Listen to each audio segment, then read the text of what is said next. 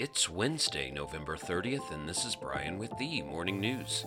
Give us five minutes and we'll give you the headlines you need to know to be in the know. Congressional leaders signaled that talks on reaching a long term agreement to fund the government remained difficult ahead of a mid December deadline following a meeting with President Biden at the White House. Top Democrats said they are seeking a full year deal, dubbed an omnibus, that would allow lawmakers to boost spending and allocate money to new priorities.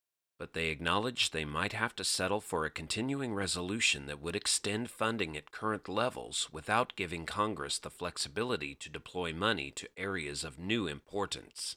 We all said we would try to work towards getting an omnibus as opposed to a CR, Senate Majority Leader Chuck Schumer said after the meeting, which included Republican and Democratic leaders of the House and Senate.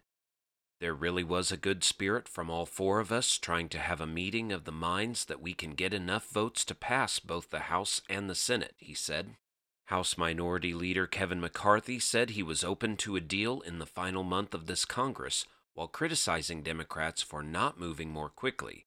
Mr. McCarthy is the frontrunner to become the new Speaker when Republicans take over the House next year. In other news, residents in several towns across Louisiana and Mississippi took cover as tornado sirens blared late Tuesday, and forecasters warned of the threat of strong twisters capable of tracking long distances on the ground as a severe weather outbreak erupted in the deep south. There were no immediate reports of severe damage or injury as multiple tornado warnings were issued starting Tuesday afternoon and continuing into the nighttime hours as heavy thunderstorms rolled from eastern Texas to Georgia and as far north as Indiana. The National Weather Service confirmed that tornadoes hit the ground in Mississippi on Tuesday evening, and Alabama was in the forecast path of the storms during the overnight hours. Heavy rain and hail as big as tennis balls were also possible as forecasters said the weather outbreak was expected to continue into today.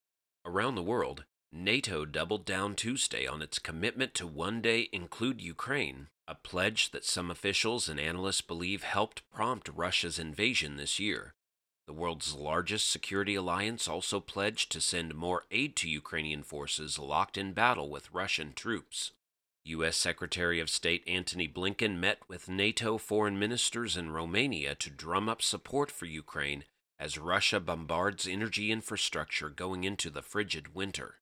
Russia cannot stop the alliance's expansion, NATO leaders said.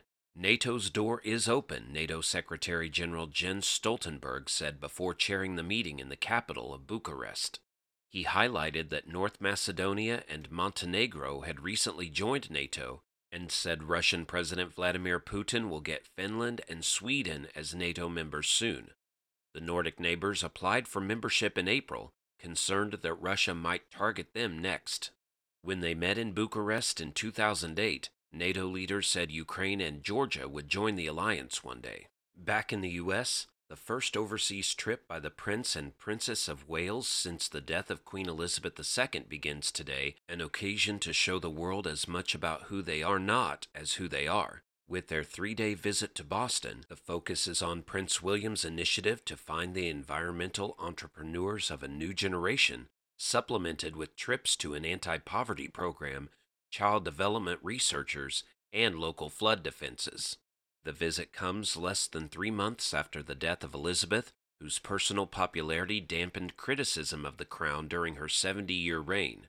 William and Kate's last visit to the United States was in 2014, not long after their wedding. And Christian Pulisic kicked the ball, scored the goal, and then crashed into the goalkeeper in a collision that sent the American star to the hospital and the United States into the second round of the World Cup. More than an hour later, he contacted his teammates by FaceTime to join the celebration.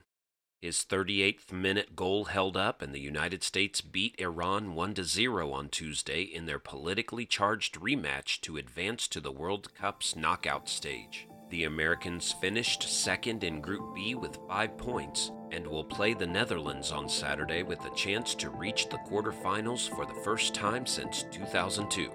Now you know, and you're ready to go with the morning news. Share this with a friend and subscribe to us wherever you listen to your favorite podcast. You can also sign up for our newsletter at themorningnews.com. Thank you for listening.